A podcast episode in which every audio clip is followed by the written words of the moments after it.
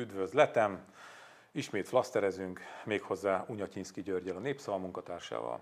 Szép jó napot, szervusztok! És György Zsomborral, a Magyar Hang főszerkesztőjével. Sziasztok! Köszöntök mindenkit! Hát kezdjünk egy szomorú rekorddal. Ma reggelre Magyarország lett a első helyezett azon a szomorú listán, amely azt mutatja, hogy egy millió főre hány Covid haláleset jut, és az egy dolog, ezt nagyon rosszul mondtam, szóval az egy dolog, na mindegy, majd ezt hogy mindenki fordítsa le magával valami szebb kifejezése, szóval, hogy, hogy az hagyján, na, ez talán jobb, hogy mi vagyunk most már ott az élen ebben a nagyon szomorú statisztikában, de hogy brutálisan néz ki az a grafikon, amit a magyar halálesetek húznak, úgymond. Én most összevetettem mindenféle egyéb országokkal, megnéztem Svédországot, meg Belgiumot, ugye Svédország volt az, amit a első és a második hullámban folyamatosan az egész kormánymédia szapulta, hogy a svédek és a világ vége van mezé.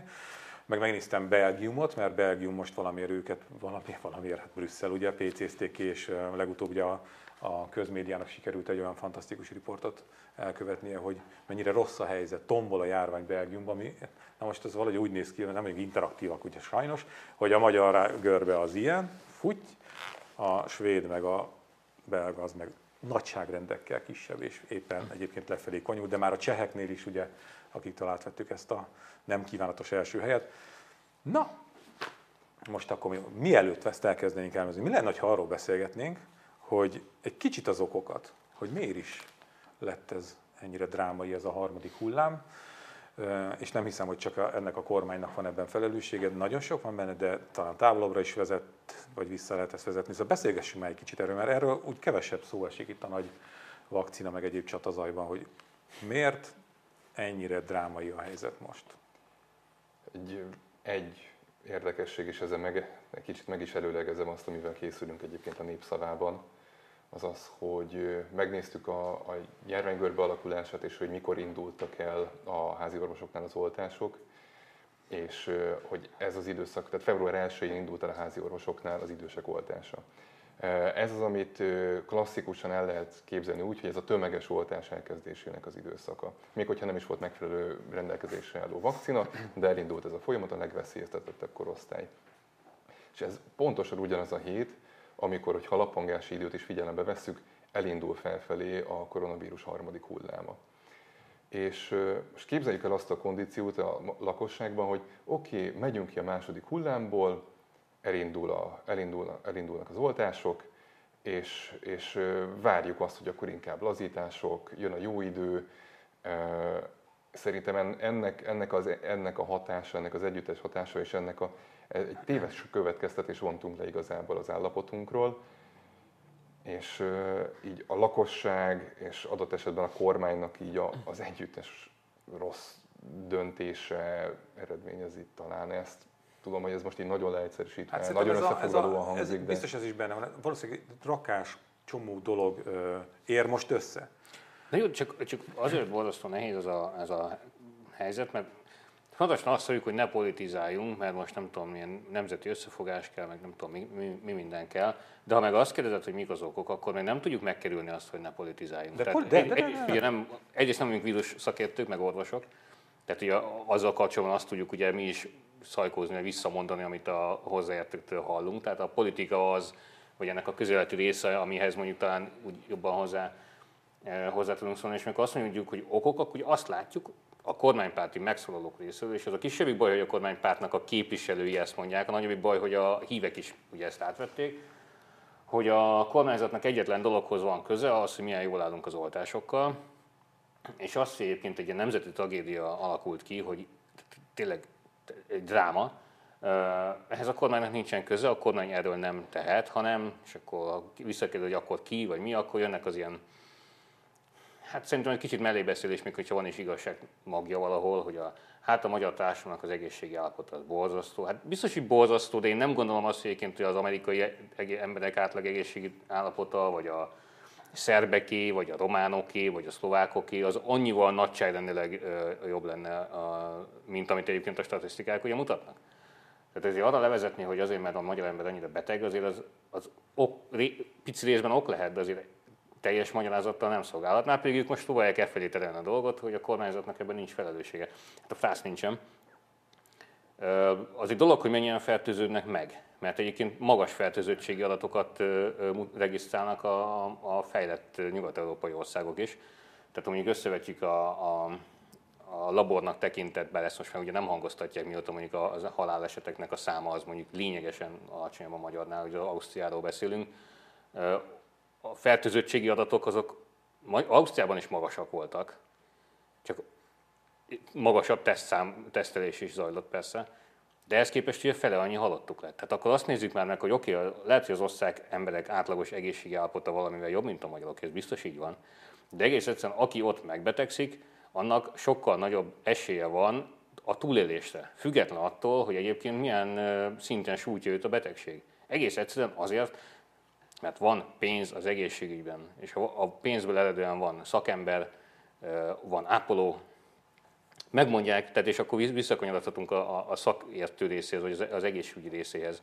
Nem kell túl okosnak lennünk, elég beszélnünk, meg elolvasnunk, amiket írnak orvosok, ápolók, hogy egész egyszerűen ilyen létszám feltételek mellett, és most tök mindegy, hány lélegeztetőgép van, meg hány ágy, mert ez a másik hivatkozási alap, hogy ú, rengeteg van, teljesen mindegy, mert az van.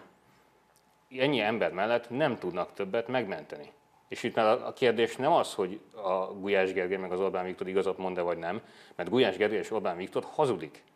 Ők, ha megszólalnak, hazudnak. Tehát ez, ezek tények, ezek, ezek tök világos, egyetemű tények, matematikai számokkal alátámasztható tények. És akkor azt mondják, hogy adok kéne már dönteni, hogy kit mentünk meg és kit nem. Hogy átszervezzük az ellátásnak a rendszerét, hogy aki, akinek nagyon pici esélye van a túlélésre, azt el kell engedjük és olyanokat előbe, előre engedni, akiket viszont azzal tudunk nagyobb esélye megmenteni, hogy akkor vele foglalkozunk. Ilyen dolgoktól beszélgetnek ma már az egészségügyben, és nem arról, hogy a politika mit csinál, mert a politika az hazudik. Most a járvány görbére még egy, még egy gondolatra, hogy, és itt ennek az egésznek az összessége, hogy, hogy nem látni azt, hogy mi fogja letörni ezt a görbét. Az oltásoknak van egy hát egy szint után majd igen, nyilván, tehát, tehát még azért messze van. Igen, tehát hogy fertőzőképpe, a fertőzést még eh, azért elég sokan el tudják kapni Magyarországon sajnos. Eh, ugye figyelembe véve azt is, hogy hányan kapták eddig már el, és hány ember van beoltva. És hogyha megnézzük azt, hogy, hogy mi változott a, a korlátozásokkal kapcsolatban, minimális ráhatást sem. Tehát, hogy nem, nem látom azt, hogy a, az iskolai oktatás beszüntetése az eredményezette bármiféle szignifikáns változást igazából a, a fertőzés számra. Hát elmondják azt, hogy rosszabb lenne, még ennél is rosszabb lenne. Ennél még sokkal rosszabb is lehetne. Ezt nehéz megmondani, hogy a, a gyereknél is lehetett lappangás idő, utána a Világos. megfertőzött családtagnál is lehetett. Igen, tehát ugye ez, ez, ez, ez a legdöbbenetesebb ebben a helyzetben, hogy elméletileg minden rendelkezésre álló adat ugye ott van a kormányzatnál, és látnia kell, hogy a fennálló intézkedések mit eredményezhetnek. És, és nincs, nincs. Nyitásról van szó, miközben még arról sem lehet beszélni, hogy egyáltalán hol, hol alakulna ki egy plató. De a plató kialakulása is csak annyit jelent, hogy, hogy éppen egyesre lecsökken az R érték a, a vírusfertőző képességének, vagy az átadásának az értéke, hogy egy ember hány embert fertőz meg. És akkor még egy nagyon magas bázison vagyunk, ahonnan el kell indulni valahogyan lefelé. Nem, nem, nem. Azt, nem látom, azt, hogy a politika nyitásról látom. beszél, ugye azt valamennyire lehet azzal magyarázni, hogy kvázi tartani kell a lelket az emberekbe, tehát lássák a fényt az alagút végén. Nyilván tök megalapozatlan most az, az egész, ezzel egyetértek, csak csak mellett elhangzanak olyan dolgok is, amik engem mondjuk jobban megijesztenek, akár ugye a, a mai kormányinfón is elhangzott ugye az, hogy felmerült a létszámkorlátozás az áruházakban, hogy csak bizonyos négyzetméterre vonatkoztatva mennyi ember jusson be, és azt mondja a kancária miniszter, úgy uszkve egy évvel a járvány kitörése után, hogy vizsgálni kell ennek a lehetőségét, meg vizsgálni kell ennek a megvalósíthatóságát. Ö, jó napot kívánok! Tehát, hogy na, ezek a mondatok azért borzasztóan ijesztőek. Tehát azon túl, hogy egyébként a, már tavaly tavasszal ezt alkalmazták áruházak, bizonyos áruházak, de az, hogy uh, ilyet mond a kancellár miniszter, hogy vizsgálni kell azt, amit egyébként a világon meg annyi országban már alkalmaznak, alkalmaztak, köztem Magyarországon is, ez azért, ez azért borzasztóan ijesztő, és ez ijesztőbb annál, mint hogy szegény tisztőfőorvos asszony ugye azt mondja, hogy mindenki fertőződjön meg és vigyázzon, hogy, mi, Hát, hogy, hogy kórházba kerüljön, mert ez nyilván egy hiba volt, ezért mondjuk talán kár is őt támadni. De közben meg, meg a kancellária miniszter és a miniszterelnök szájából hangzanak el olyan mondatok, amik, amik arra hogy fogalmuk sincs, hogy merre van az előre. Azon, hogy ez az összefertőzhetjük egymást, ugye ez volt a klasszikus mondás, de hát utána még millió ilyen volt. Hát akkor a, itt van a legfrissebb, amit szintén Gulyás Gergely, majd nem azt mondta, hogy jelentett be, de hát a bejelentésnek kéne valami tárgyának lenni, vagy valami mondani valónak. Ő nem tudom, mit csinált most a kormányinfo, majd együtt megpróbáljuk megfejteni. Ugye az iskolák újranyitásáról van szó. Induljunk onnan, hogy egy héttel ezelőtt Kásler Miklós még azt mondta, hogy a pedagógusok majd be lesznek oltva, amikor az egészségügyi állapotok és életkoruk alapján sorra kerülnek. Magyarán azt mondta, hogy a pedagógus az semmilyen szinten nem élvez prioritást a többi állampolgárral szemben oltásilag. Eltelt egy hét, Valószínűleg az történhetett, hogy tényleg egyre hangosabbak most már azok a hangok, akik, amelyek azt követelték, hogy igenis vissza kell menni a gyerekeknek az iskolába. Ugye a középiskolások, egyetemisták november 11-e óta ücsörögnek otthon, az általános iskolák még csak frissen vannak, de uh, nyilván az általános iskolásokkal meg otthon kell maradni egy szülőnek, tehát hogy egyre nehezebb a helyzet ilyen szempontból. Uh, és valószínűleg a nép harag, vagy hangulat, az azt kezdte el mutatni, hogy ezzel most már valamit kell kezdeni ezzel a, a dologgal. Ez így nem jó, hogy így semmit nem csinálunk a sulikkal. És akkor mit mondott ma, nem tudom, Gulyás Gergely? Ugye azt mondta, hogy ha eléri az oltottsági aránya, nem, az oltottak száma 2,5 milliót, akkor lehet elkezdeni gondolkodni az iskolák nyitásán, ami vagy április 12-én, vagy április 19-én történik, attól függően, hogy addig, nem, ezt már nem mondta, kezdődik, és addig beoltják a pedagógusokat, akiknek viszont regisztrálniuk kell. Tehát önkéntes alapú. Igen, tehát akkor most ezt összerakom, Gulyás Gergely az égvilágon semmit nem mondott, ez a helyzet most is. De akkor miért dobják be azt, hogy na, nyitni fognak az iskolák? Ja, és a középiskolák is, ugye azt is mondták, tehát 19 19 a középiskolák is. De mi lesz a pedagógusokkal? És akkor most képzeljük, hogy mi történhet most. Azt mondja, hogy mennyi, mennyi idő van? legyünk megengedőbbek, legyen a 19-e a határidő. Szóval az 19 nap, meg a márciusból van még hátra 6, az 25. Ugye az bő három hét. Na és most akkor, és az a kis... probléma, ugye, hogy bocsánat, hogy ha valaki megkapja, ma megkapna az összes, nem, ma nem, még nem tudja, ha holnap megkapná az összes pedagógus egyszerre az első oltását, három hét múlva még nem védettek. Így kapásból ez a kis apró probléma. A következő, ami hirtelen eszembe jutott. Annyira béna ez a regisztrációs rendszer, hát ezzel nagyon sokat beszéltünk. Én például, amikor regisztráltam, semmiféle visszajelzést nem kaptam. Azóta kaptam egy ilyen, ilyen satnya propaganda e-mailt, ebből úgy tűnik, hogy mégiscsak ott vagyok valahol. Erre most ők is rájöttek, hogy itt azért valami gubanc van, mert most létrehoznak egy oldalt, egy külön egy újabb oldalt, ahol holnaptól te meg tudod nézni, hogy érvényes-e a regisztráció, hogy egyáltalán sikerült az, az is a folyamat. lesz biztos. Ah, mindegy, csak működjön. De ez is, hogy így külön. De arról nincs szó, azt sehol nem kell megadni, hogy te hol dolgozol. Tehát, hogy én pedagógus vagyok és regisztrálok, az honnan fogja tudni a rendszer, hogy én pedagógusként regisztráltam. Ez is úgy közben így eszembe jutott. Mi történik akkor, hogyha a pedagógusok nagy arányban nem akarnak de ez már egy következő kérdés, maradjunk az állami résznél. Tehát mit, mit jelentett be Gulyás Gergely? Fejtsük meg. Oké. Okay. Én abból, hogy mit jelentett be, hajlamosabb vagyok jó hiszeműbb lenni, hogy ténylegesen előre vennék a pedagógusok oltását. Lássuk meg a hogy? konkrét intézkedést. Ahogy? Oké. Okay. Eh, ahogy az egy elég hosszú lista lenne még egyébként, hogy mit hogyan akarnak megoldani. A de a másik rész, hogy szerintem azért azonosítható egy pedagógus a tajszáma alapján, tehát a munkáltatójánál, munkáltatóján keresztül össze vannak kötve azért, az, az egy, bocsánat, az egy más kérdés, hogy be kell vinni egy adatbázisba ezt, és az azért némileg nehéz, nehéz azt mutatják a, az eddigi tapasztalatok, hogy ez az nehézségekbe ütközik. Egy online regisztrációról beszélünk. És akkor, de én, tehát én azt feltételezem, hogy oké, okay, a pedagógusok valahogy elsőbséget fognak élvezni, és akkor ez a probléma, amit mondtál, hogy mikor szereznek védettséget, ez megint egy, egy jó kérdés lesz. Milyen vakcinát kaphatnak egyébként a pedagógusok? Ugye ez korosztály, korosztály alapján döntik el, vagy egészségügyi állapot alapján feltételezem, hogy ezek a szempontok fognak szerepet játszani. Azokból a vakcinákból van-e elég, amit egyébként ezeknek az embereknek beadhatnak? Rengeteg tényező van, És akkor ez a, ez a hogy? Lehet, hogy ezt is tudni, hogy lehet, hogy majd az igazgatók jelentik a neveket, akik akarnak, tehát lesz egy ilyen második közös regisztráció, és akkor nem is a központ. Tegyük föl, hogy, hogy, megoldják, és valahogy, valahogy itt a háttérben is vannak problémák. Nekünk, nekünk igen, beszéltek. Igen. Szóval, hogy, hogy tegyük hogy ezt megoldják.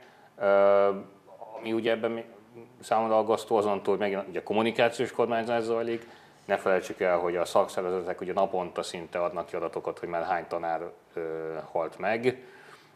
Néhány napos hír, hogy ö, ugye egy 30-as éveiben járó bölcsődepedagógus is belehalt a betegségbe. Ezek azért úgy körbefutnak, és, és, és azért lép a kormány, mert azt méri valamilyen intézettel, vagy azt sejti legalábbis, hogy, hogy most neki a, a hatalom, hatalmi okokból most megéri a tanárok felé nyitni. Amikor még múlt héten nem azt mérte, addig, addig nem érdekelték a tanárok, addig azt mondta a miniszteri vagy miniszterelnöki szinten, hogy vágyják ki a sorokat.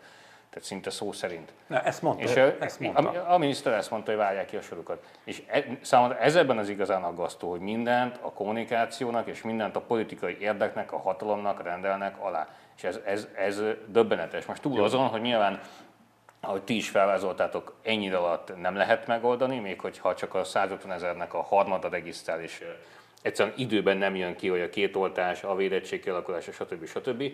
De az ebben a durva, és pont amit az elején mondtam, abból adódik, hogy nem is érdekli őket. Mert azt fogják mondani, hogy de, kész. Elkezd, nyilván elkezdik majd valahogy oltani a tanárokat, azt fogják mondani, hogy megoldottuk ezt is. És a, a nyáj megbólogat, hogy ezt is megoldotta Orbán Viktor.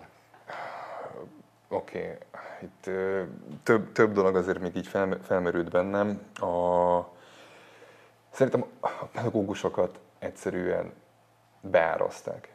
Tehát úgy értem, hogy beáraszták, mint egyfajta ilyen el, még elfogadható hadiveszteségként. Tudom, hogy ez is egy ilyen rideg gondolatmenet vagy levezetés, 60 valahány pedagógusról derült ki egyértelműen. Tegnap hogy... volt, hat, tehát igen, tegnap mondta 60, 60 a pedagógusok, igen. demokratikus szakszervezeten. Igen, tehát 66 pedagógusról tudunk, akik biztosan elhunytak. Hogyha ezt a, a járványban elhunyt 19 ezer embernek a, a számával vetjük össze, ugye ez nem egy óriási arány,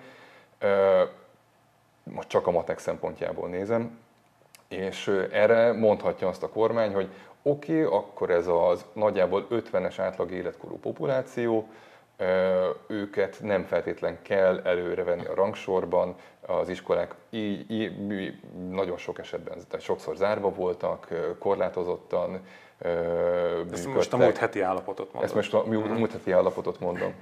Tehát, hogy ezek a szempontok működtek egy darabig, és amikor te beszélsz, igen, hogy a kommunikáció előjött, a szülőkben egyre inkább gerjed az, illetve a szélesebb társadalomban, de hát igen, de hát a, a munka, hogyan, hogyan megy el valaki dolgozni, a, hogyan oldja meg, hogy a gyereke tényleg ott üljön a számítógép, számítógép előtt és tudjon tanulni, ezeknek a problémái ugye megint, megint sokadjára előjönnek, tehát van egy ilyen feszültség. És akkor erre is tud lépni a kormány, jó esélye be is mérték ezt valamilyen közvéleménykutatással, a probléma megint az, hogy hogyha tényleg ez fogja vezérelni a kormányt ebben az esetben, és itt egy nagyon komoly félelmem van, hogy képzeljük el ezt az egész járványhelyzetet, mint egy, egy, egy gőzgépet, ami, ami alatt izzik a tűz kontrollálatlanul, és, és feszíti ezt az egészet, hogy mikor robban szét ez a hatalmas nagy tartály. És a kormány egyet, egyet tud csinálni, hogy ezt a szelepet így nyitja, ezt így nyitja, ezt így nyitja, a társadalom bizonyos helyein beavatkozik bizonyos korlátozásokkal. Például, ki, hogy, hogy csökkentse a nyomást, bezárta az iskolákat. Na most, hogyha az fog történni, hogy egyéb korlátozó intézkedések hiányában, de aztán visszaengedik a diákokat, miközben oké, okay, a pedagógusról tételezzük fel, hogy, hogy nagy arányban lesznek beoltva, akkor is egy másfél milliós diákság fog megjelenni az iskolákban, akik, ha nem is a járvány veszélyeztetettjei közé tartoznak, de terjedési gócpont lesz újra. Egy ilyen elképesztő virális vírusvariánssal vagy egy ilyen közegben. Ugye eddig az, az, volt, az volt többet, a... bocsánat, csak annyi, hogy többet veszítünk a réven, mint amit gyerünk a vámon. Az volt a kormányzatnak, hogy eddig, a, vagy most is az az álláspontja, hogy mi, az egészségügyisek többé-kevésbé, akik regisztráltak be lettek oltva, bár ahogy hallom, ez sem történt meg tökéletesen, de mondjuk, meg a szociális ágazat, idős otthonok, oké, és onnantól kezdve ugye az számít, hogy a, a korosztály szerint ugye a legidősebbek, a legveszélyeztetettebbek legyenek beoltva, ami alapvetően egy, egy, egy érthető jelenség, de azt mondom, hogy most már ugye három hónap eltelt nagyjából az oltások kezdete óta, regisztrálni lehetett. Tehát volt most már hosszú idő arra, hogy az ember regisztráljon. Szerintem legitim felvetés, legalábbis vitára bocsájtható felvetés, hogy aki ennyi idő után nem vette a fáradtságot, hogy regisztráljon, mert úgy gondolta, hogy hát ez csak egy influenza, ez csak egy nem tudom micsoda, meg stb. stb. Meg mai napig azt mondja, hogy ez fake news, amit az ápolók meg az orvosok akár név nélkül elmondanak különböző sajtóorgánumoknak. Majd egyszer csak bevillan nekik, mert látja, hogy a szomszédja meghalt, vagy valami történt a családban, és akkor gyorsan regisztrál, és mi a 65 fölötti ezért bekerül ugye a lista elére.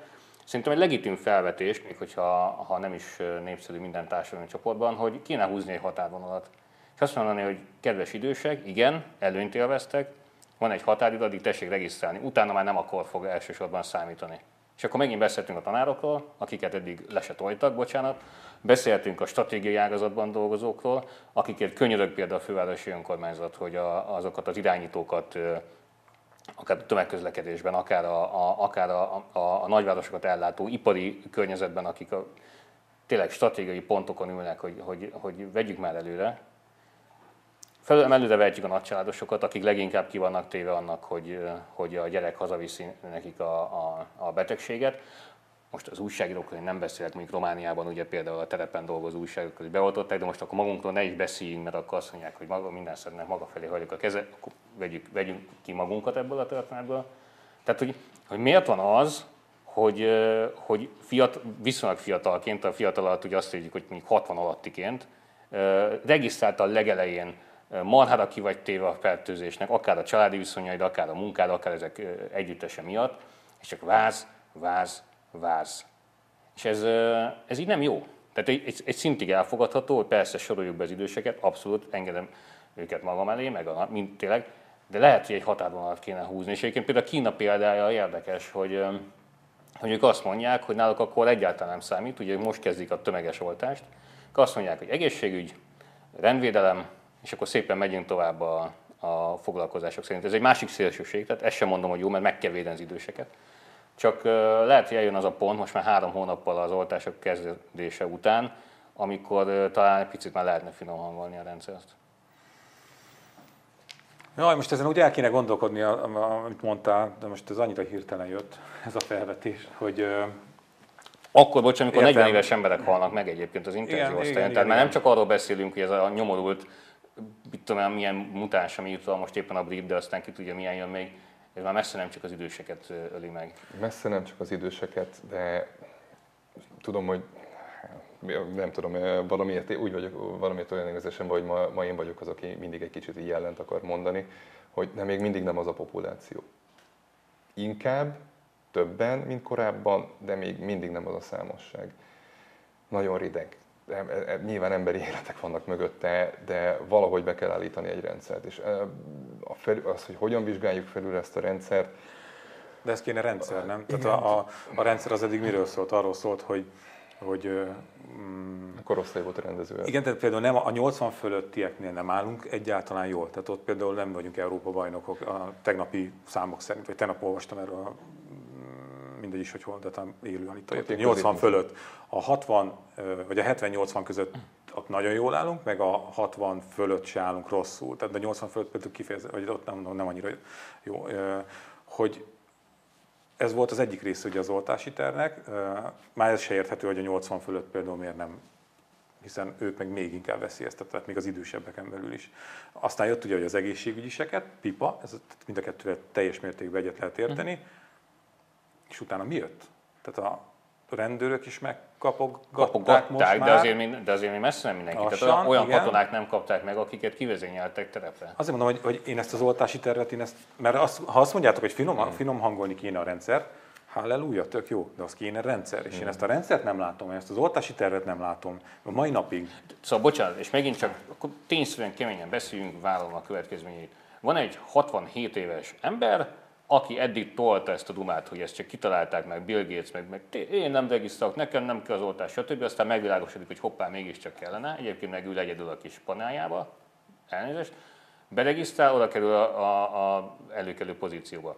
Adott a másik 45 éves bolti eladó, három gyerekkel, regisztrált a legelején, pontosan tisztában van ennek a veszélyeivel, és csak vár, és csak vár, és az eddigi vírus tagadó öreg meg bekerült elé a listára. Haló, ez nem normális. Jó, csak oké, okay, csak csak hogy ez tényleg ehhez kéne a rendszer, tehát hogy, hogy látni azt, hogy, hogy mi alapján lettek eddig, mert eddig ennyit láttuk, amit ott, itt elején elmondtam körülbelül, nem? Tehát ezen túl nem volt, hogy nincs benne szisztéma. Nem, mert nincsen finom hangolás, sosem nincs finom hangolás. Hát mert nincs mit finom hangolni.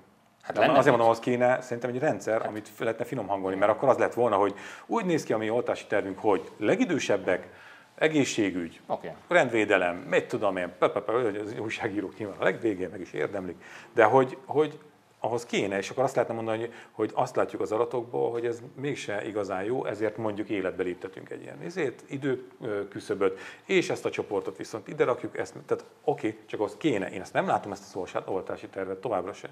Én teljesen adhoknak tűnik. Hát pont ez a mai Gulyás Gergely uh-huh. sztori mutatja azt, hogy, hogy ezek ilyen így vagy kommunikációs okokból, vagy politikai okokból, vagy bedobott ilyen kis valami. Jó.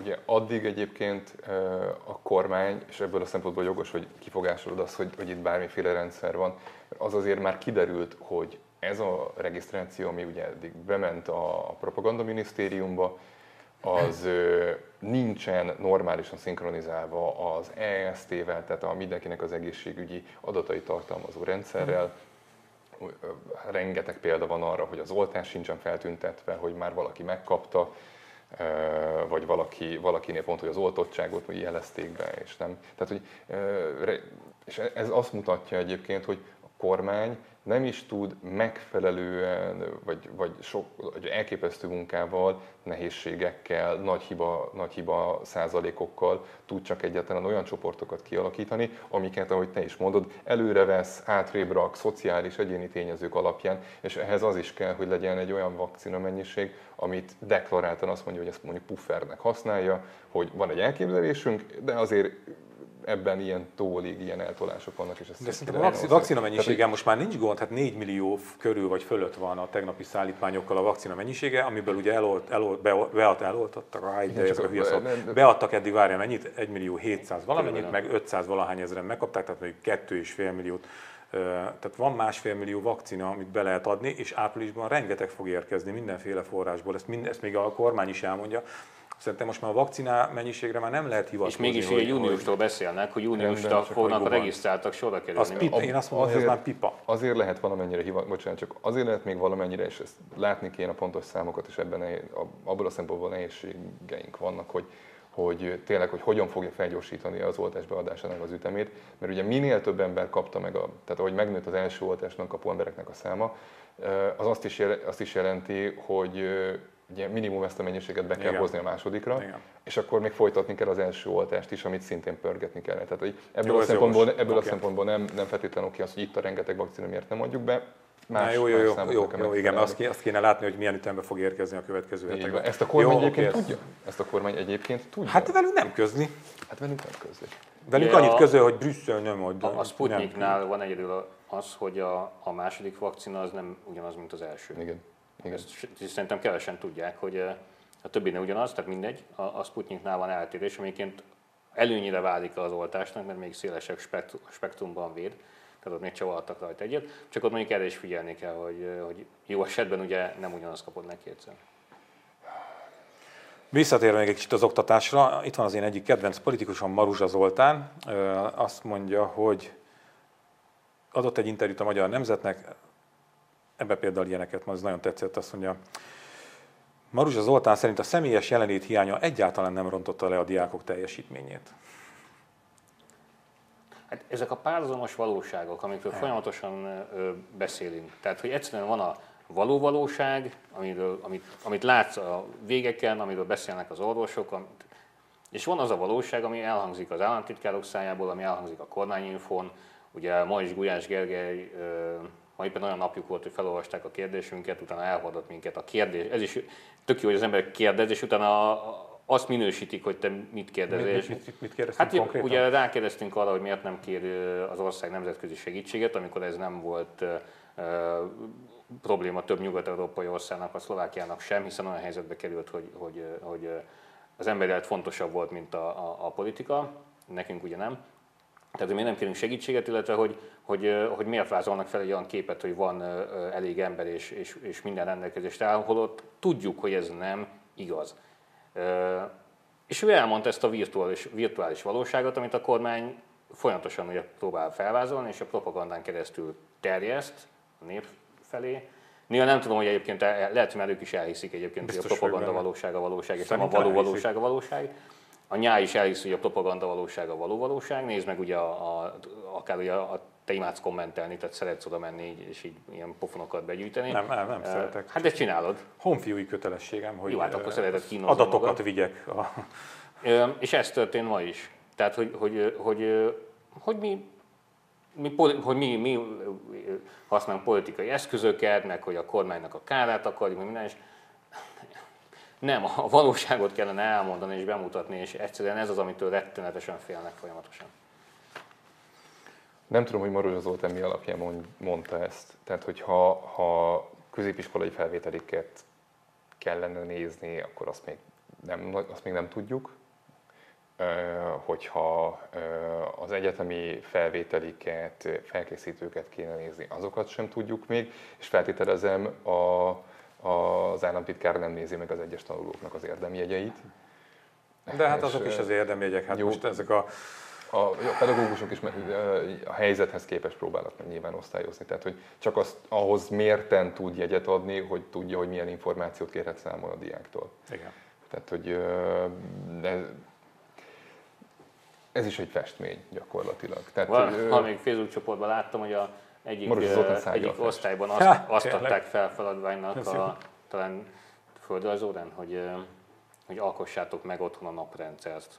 És akkor beért az egyik szülő, hogy erre nagyon sok, nagyon sok hidrogénre lesz szükségünk.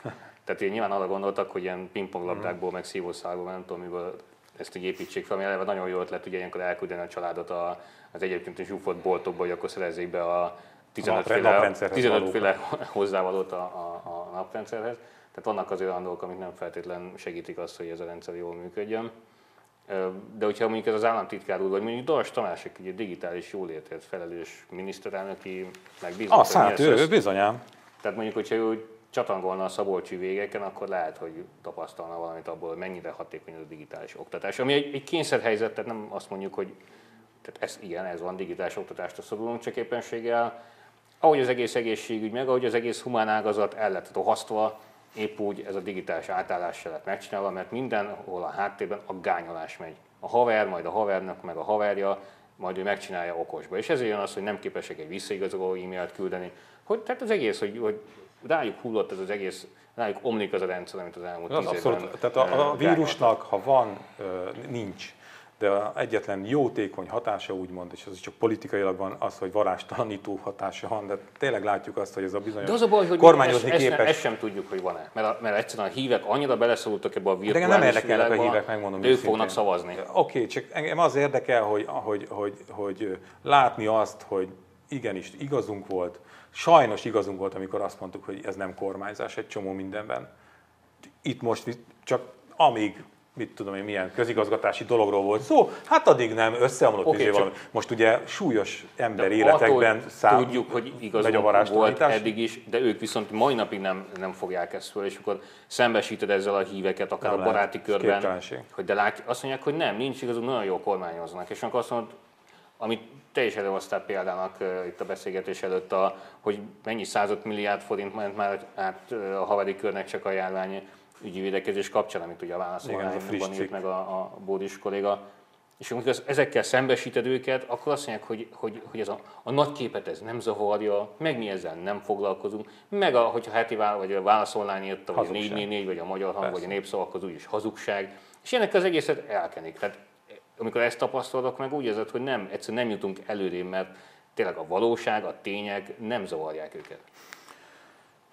Másik kedvenc részem, ezt felolvasom. Ugye nagyon sokat beszéltünk arról, hogy, hogy ja, egyébként én Dajcs Tamásnak is felajánlanám, hogy mert Kovács Zoltának már felajánlottam, hogy üljön be mellém a autóba, és akkor elviszem egy-két, nem is faluba, hanem a régióba, hogy nézzenek, hogy milyen is az a nem annyira szép magyar valóság. Dajcs Tamásnak is felajánlanám, csak mondjuk vele nem mernék elindulni, mert ha belefutunk egy közúti ellenőrzésbe, akkor én is szívtam. Tehát az inkább nem. De hogy na ez a más, ez, ez, ez brutál.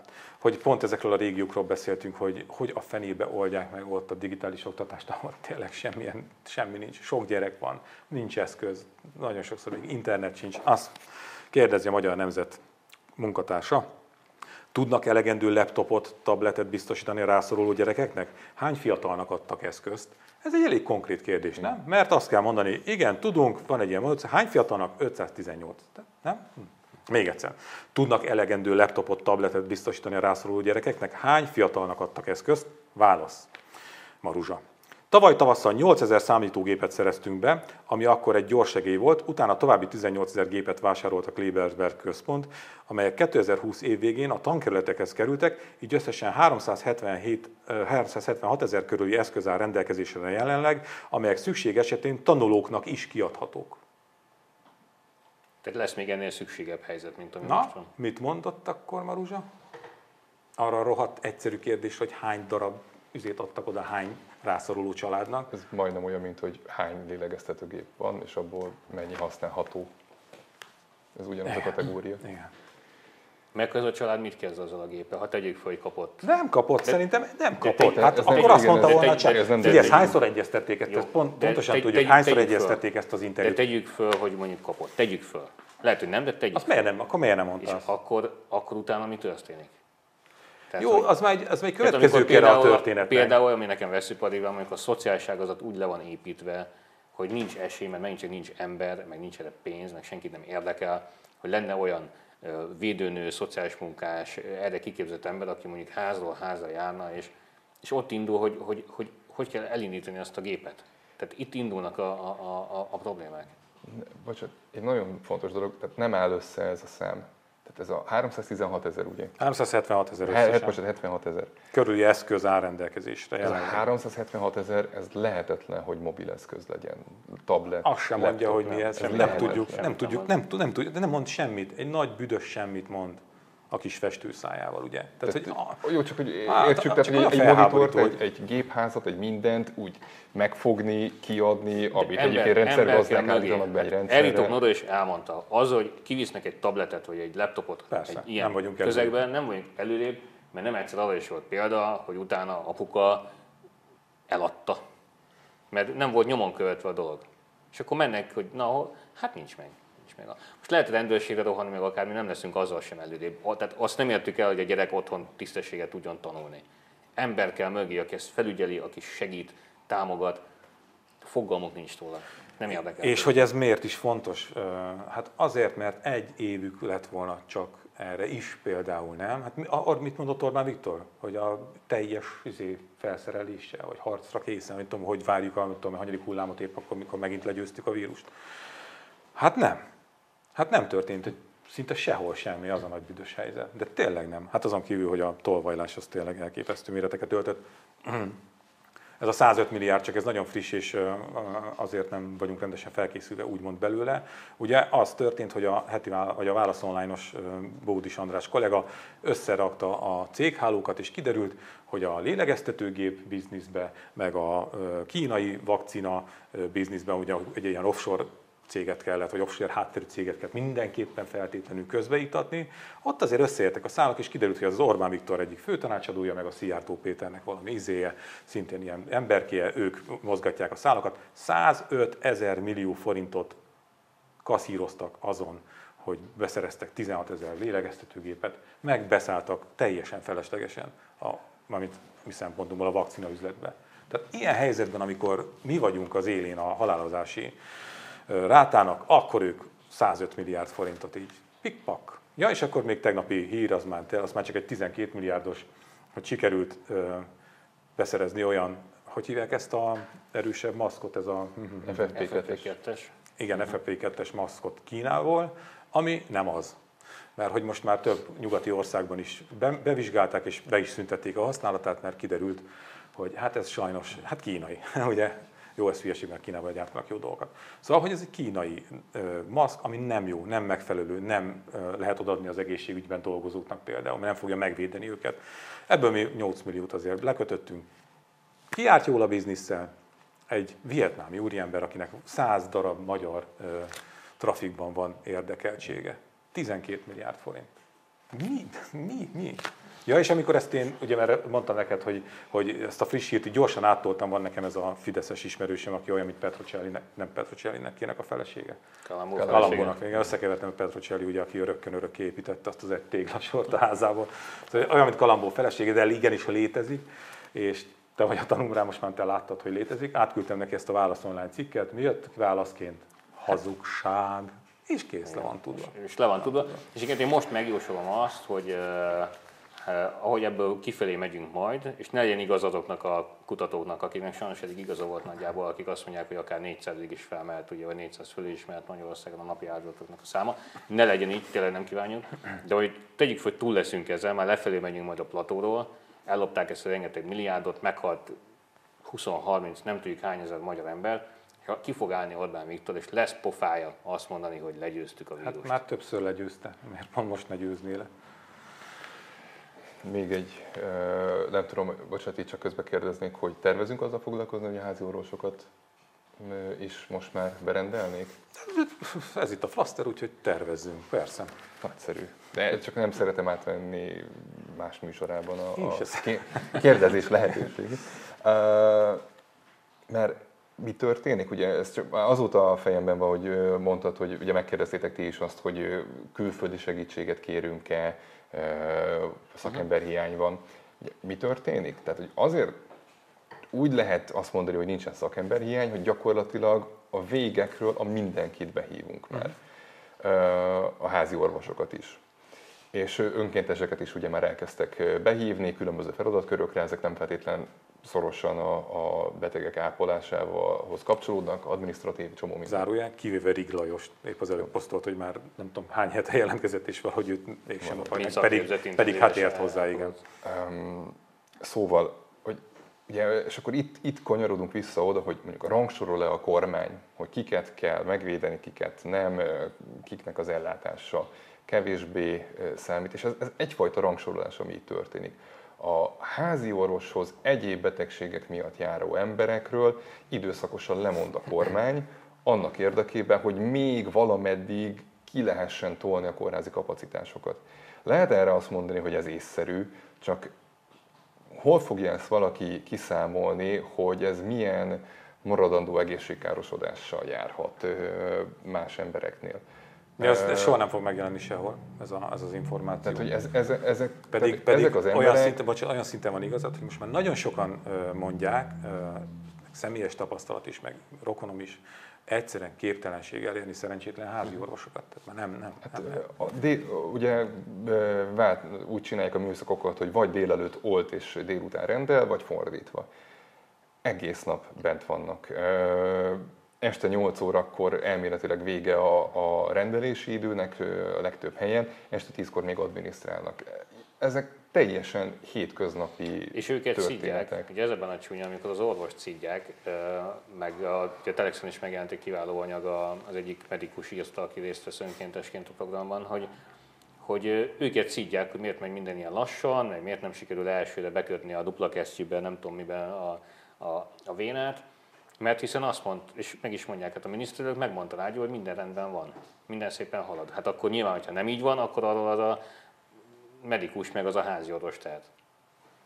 Igen, és ez, és ez, ez tényleg egy ilyen Azért ezt, ezt lelkileg, amikor tényleg dolgozom, mint az őrült, orvosként, ápolóként, csinálod, mented az életedet legjobb tudásod szerint, és utána azt visszakapod, hogy lassú vagy, meg béna vagy, meg tehát hogy, hogy azért borzasztó nehéz lehet. Ezt hát borzasztó nehéz, miközben meg a betegek meg az életükért küzdenek, és nyilván pánikreakcióik ezek, hogy a, a, úgy érzik, hogy nem. Hát, ugye szintén Gulyás Gergely, akkor maradjunk még itt nála egy kicsit, hogy mit is mondott, hogy és van tovább 1500 ö, lélegeztetőgépes ágy, ami ja. nagyon jó, csak személyzet, személyzet. És ugye ezt most már nagyon sokszor, nagyon sokan kiszámolták, hogy egy műszakban per pillanat Magyarországon olyan 600 körüli a szak létszám, szakszemélyzetnek a létszám, aki a országosan el tudja látni ugye a betegeket, akik lélegeztetőgépen van, mert az nem csak annyi, hogy puk, felpaktítjuk, és akkor izé ráadjuk az oxigént, hanem ez sokkal súlyosabb feladat, sokkal nehezebb feladat.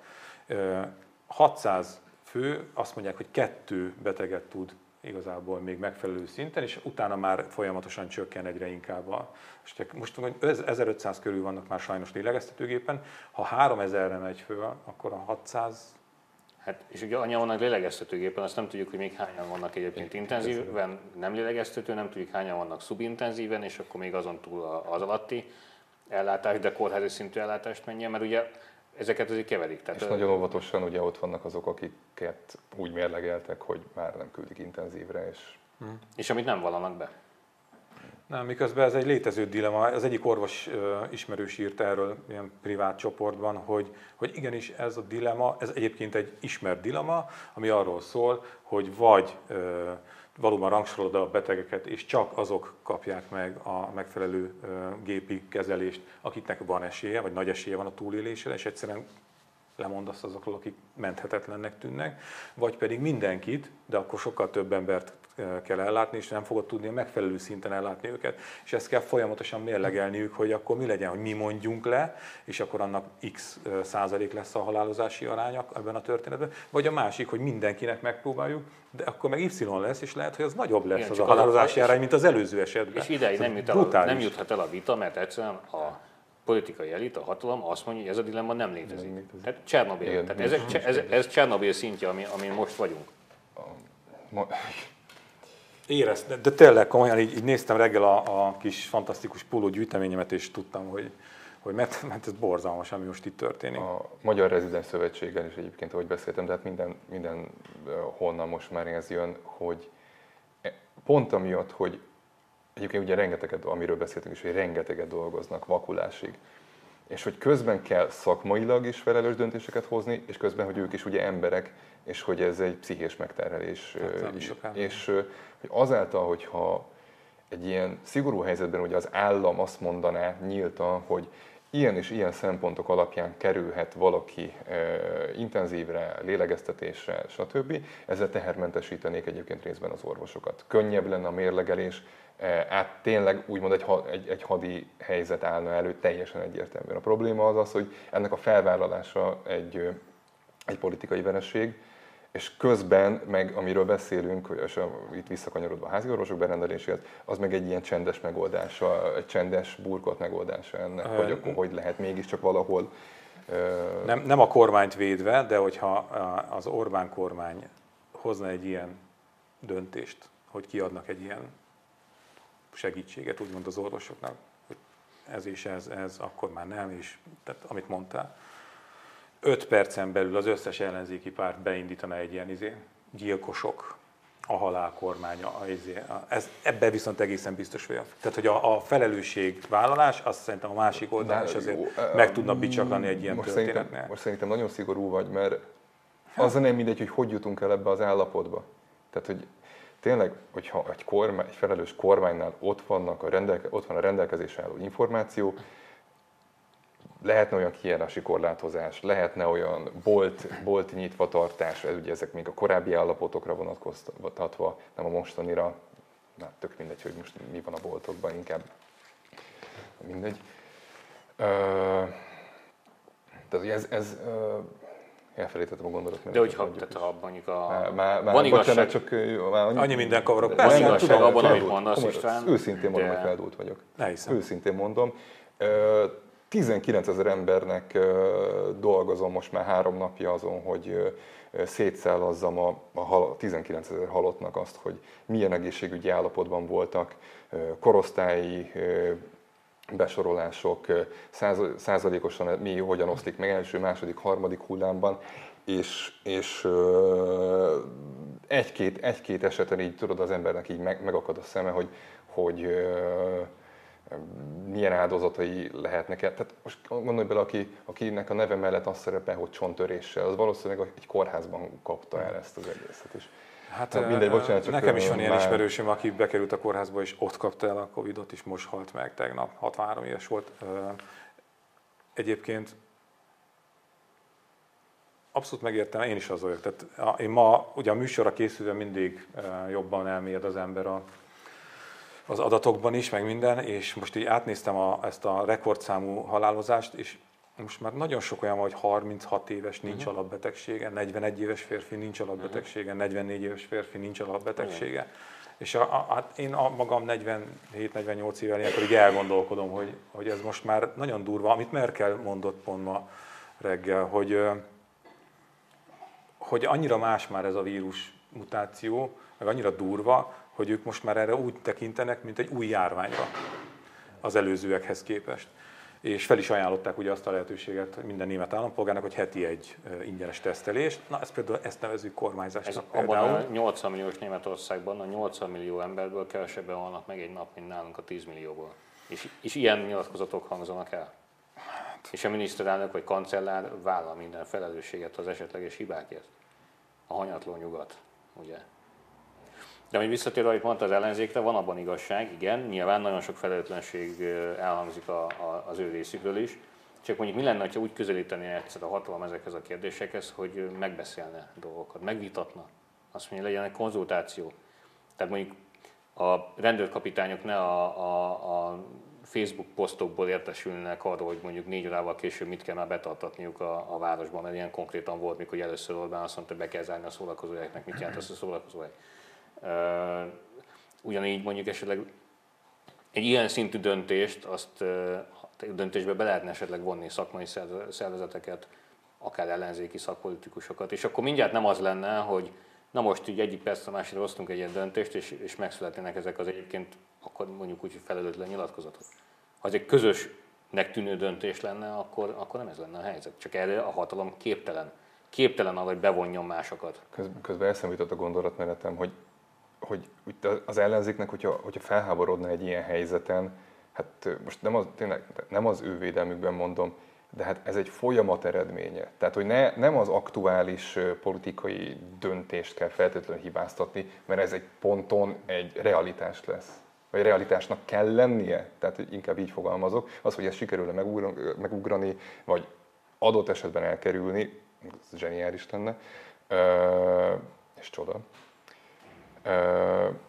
de hogy ez egy folyamat eredménye. Ez kb. olyan, érted, a kiskutyának bele kell nyomni az orrát, hogy hát de jó, ezt, tudom, ezt, tudom, ezt tudom, nem lépted tudom. meg eddig, ennek ez a következménye. Jó, rosszul fogalmaztam, hogy jó, azt mondtam, hogy biztos vagyok benne, nem lehetek biztos benne, inkább akkor azt mondom, tartok tőle, hogy erre azért, ha nem is talán az összes ellenzéki párt, de azért tudunk mondani olyan ellenzéki pártot, amely nagy valószínűséggel ráugrana és nyomatna egy ilyen ö, kampányt, hogy na itt a, izé, a, a tessék. Lemondtak a magyarokról is a halálkormányzás meg. Aminek persze meg én is vágom, hát nem vagyok hülye annyira. Tehát meg, igen, az alapja az, hogy onnan indultunk, hogy minden élet számít.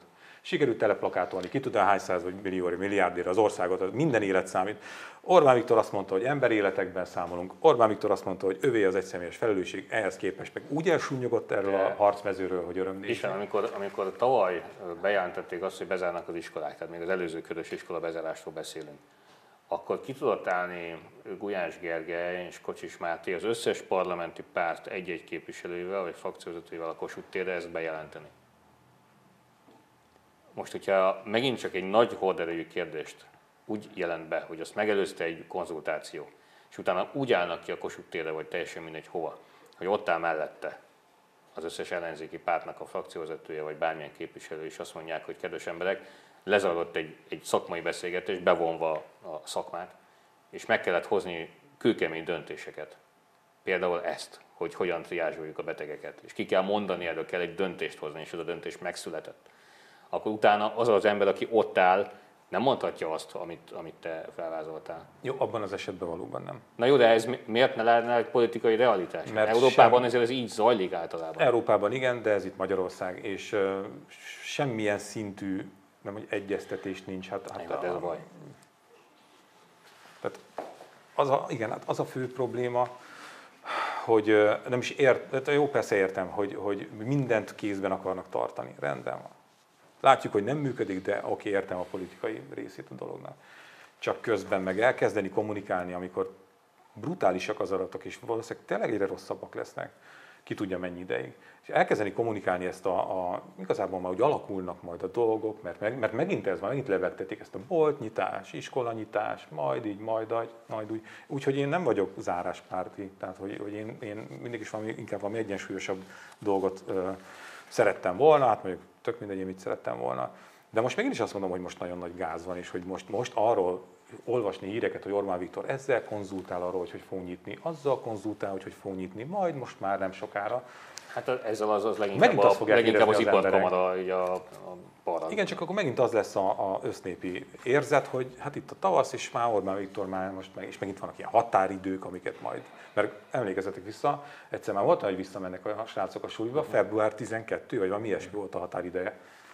Az is maruzsa volt neki ez nagyon megy. Szóval, hogy, hogy de aztán azon, hogy mi túlléptünk. Szóval, hogy, hogy nem tudom, ez irgalmatlan felelősség, felelőtlenséget látok most már. Jó, mit tudtok erre mondani még? Gerendai Károly volt az ATV-ben, és ő azt becsülte, hogy a 30-40 százalék nem fog nyitni. Mármint, hogy az éttermeknek, szórakozóknak 30-40 százaléka megy a levesbe. Hát ez nagyon stílszerű volt valószínűleg. És hát erről is beszéltünk másokat, hogy tényleg úgy néz ki, hogy, hogy itt, itt ilyen gazdasági mészárlás lesz a turisztikai, meg az idegenforgalmi, meg a vendéglátóipari szférában. Vannak olyan helyek Budán, amelyek eddig sem elsősorban a, a, a turisták láttak rá, nem ez a klasszikus belvárosi ilyen, ilyen bulinegyenes dolog, csak hogy olyan pozitívat is mondjuk mondjuk Lövőház utca, ott egy-két hely bezárt egyébként, de valami nemrég nyitott. Az jó. Ja, utca felé fordítottak pultokat, egyébként tök jó hangulat van. mi, a, mi, a, mi a hely neve? Kamikaze? Ez egyébként egy orosz ilyen almázas, meg ilyen, ilyen na mindegy, szóval, hogy, hogy fogyasztanak az emberek, mert kialakult egy olyan, olyan hát nevezhetjük ezt fogyasztói kultúrának, hogy akik ott élnek a környéken, egyszerűen elkezdték ezeket a helyeket használni. Tehát hogy most a járványtól függetlenül. Tehát ahogy ez egyébként mondjuk Párizsban, vagy a mediterrán térségben teljesen bevett, hogy, a, hogy az emberek hazafelé, vagy leülnek egy sörre, egy kávéra, beszélgetnek, valamit esznek, isznak, ami nem csak anyagi kérdés, az is nyilván. És ez ott elkezdett kialakulni, és én azt látom, hogy most a járvány alatt is ez megmaradt. Nem lehet beülni, meg be kell zárni ugye hétkor, de hogy az emberek lejárnak, és, és megveszik azt a sütit, megveszik azt a, a üdítőt, megveszik az ezt, azt, azt, és, és ezeknek a helyeknek egy jó része túlél. Ami, ami jó, mert borzasztó, hogy azok, akik még ugye a turizmust álltak le, meg a klasszikus belvárosi vonal az, az, az, az, az ugye behal, és, és Budán is vannak legendás helyek, amik, amik ugye megszűnés szélén vannak, vagy meg is szűntek, de, de ez a, ez a helyi fogyasztói kultúra, ami nagyon fontos lenne, tehát ez a, ugye ez a lokalitásnak az erősítése. Ahol ez már kialakult korábban, ott, ott túl tudnak élni, és ez, szerintem ez egy borzasztó fontos, és egy alábecsült dolog az, hogy a lokalitásnak mekkora jelentősége van. Ez, ez, ez tök jó hangzik, amit mondasz.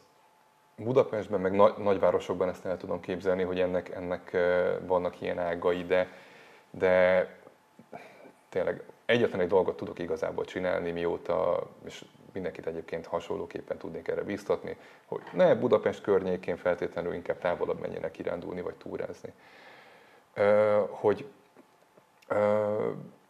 egyszerű kiskocsmák, vagy egyszerű kis, kisvárosi, nagyközségi fagyizók, ilyen helyek is ugye zárva, vagy csak részlegesen, vagy csak kiadja.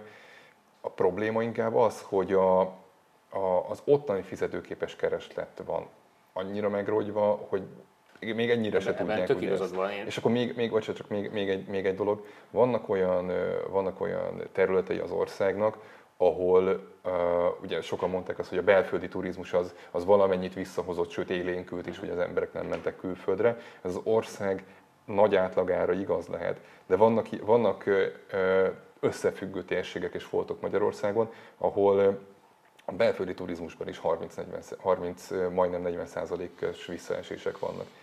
Sárvár környékét néztem, ez nagyon, nagyon, nagyon ez a régió. Gyula az nagyon hasonló Békés megyében. És, tehát... Hát jó, mondjuk például fürdők vannak, és abban a fürdőkultúrára épült mondjuk a belföldi idegenforgalom. Most, igen, most éppen fürdőket mondtam. Ott, igen. Ugye, ott ugye nyilvánvalóan nincs borzasztó a helyzet, csak ugye hogy nem mindig azt zavádolnak minket, hogy csak rossz dolgokat mondunk, azért mondom, behozok egy kis reménysugarat, hogy ahol, ahol ez a kis lokalitás kultúra már ki tud alakulni, ennek, ennek, ennek van egy pici pozitív hozadéka. Van.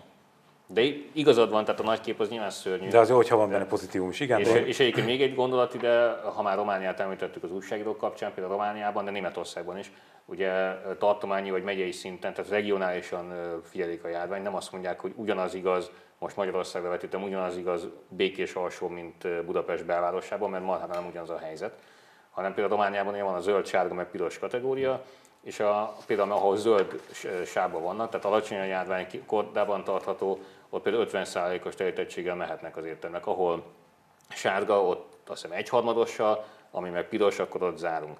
Tehát csak megint csak úgynevezett nem kormányzás. A, úgynevezett kormányzás, és nem fűnyíró elv itt a 30-40%-ról egyetlen egy gondolat, hogy folyamatosan számokkal jövünk, főleg szerint. Tehát, és ez a 30-40% ez azt jelenti, hogy egy, egy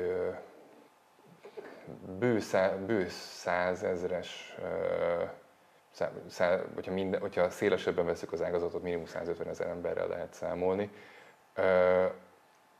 tehát itt, itt komoly egzisztenciák, életpályák uh, mennek egyébként tönkre. Tehát képzeljük, képzeljük el azt, amikor, tehát képzeld el azt, hogy oda, oda jönne hozzád valaki, és teljesen tehetetlen vagy az egészszel szemben, és azt mondja, hogy innentől kezdve neked ezt le kell, le kell építened, sőt, adósságaid lesznek, megrecsen az hitelekre kényszerülsz, ezek nagyon, nagyon súlyos élethelyzetek lesznek, és nagyon nem látom azt, hogy hogyan lehet ezt a társadalmat záros időn belül visszatenni igazából erre a pályára, amiről mindenki egyébként beszél, és itt van ez az, és nagyon kíváncsi vagyok arra, hogy mi a fene lesz ezzel az uniós alappal, amit elméletileg az újraindításra lehetne felhasználni, és hogy eddig ezt nem nagyon használtuk fel. Hogy lenne például nagy ingatlan tulajdonos cégeket rávenni arra, hogy ebben a helyzetben mondjuk engedjenek a bérleti díjból, vagy mondják azt, hogy majd valahogy megoldjuk, csak maradjatok életben, mert nekem is az a célom, hogy utána, amikor ezen túl vagyunk, akkor működjetek. És ehhez képest ezek a nagy bérbeadó cégek nem azt mondják, hogy engedünk, hanem mondjuk az évfordulónál most is emelnek. Elmondom, nekünk is emeltek. Csak úgy. Kérdeztük, hogy miért? Mi válság közepén vagyunk. Csak. Ha nem tetszik, el lehet menni. Na most ezen a mentalitáson kéne marhára változtatni. Az önkormányzatok esetében egyébként van pozitív változás, mert sok önkormányzat azt mondta, hogy éljünk túl, és majd engedünk meg, halasztunk meg akármi. Ezt marha jól lenne ezt a gondolkodást hogy a, a, a magánszektorba is valahogy tolni. Hát én elfáradtam, úgyhogy joggal feltételezem, hogy a nézők is elfáradtak. Úgyhogy most nem fogunk beszélni, de ezt legközelebbre átvisszük. Balatonvilágosan építették volna uh-huh. ezt a 92 lakásos horror épületet, ugye közvetlenül a partra is, hogy miért és hogy uh, uh, honnan indult, és hát mi is lett ennek a történetnek a vége, mert az is egy pozitív történet. Berki Krisztián büntetőfékezéséről se fogunk beszélni, amit lehet, hogy nem is olyan nagy baj. Igen. Viszont amiről beszélni fogunk, az az, hogy itt a 150. szám, jubileum, ugye? Úgyhogy nagyon-nagyon köszönjük, hogy ezt megélhettük, hogy már 150-szer megjelentünk, és hát tartsanak velünk a következő sok-sok-sok-sok-sok szám és most gasztronómiai mellékletünk van, jövő héten bocsánat. pedig indul a történelmi melléklet időgép címen. Mert volt egy felmérésünk, amiből azért ki olvasókat teszteltünk, kérdeztünk, hogy milyen témák érdeklik a klasszikus politikai ügyeken kívül őket, és torony magasan azért ki, hogy a történelem az nagyon fontos és érdekes számokra, a 20. századi történelem, úgyhogy mi hallgatunk az olvasókra, és jövő héttől elindítunk egy történelmi tematikai mellékletet.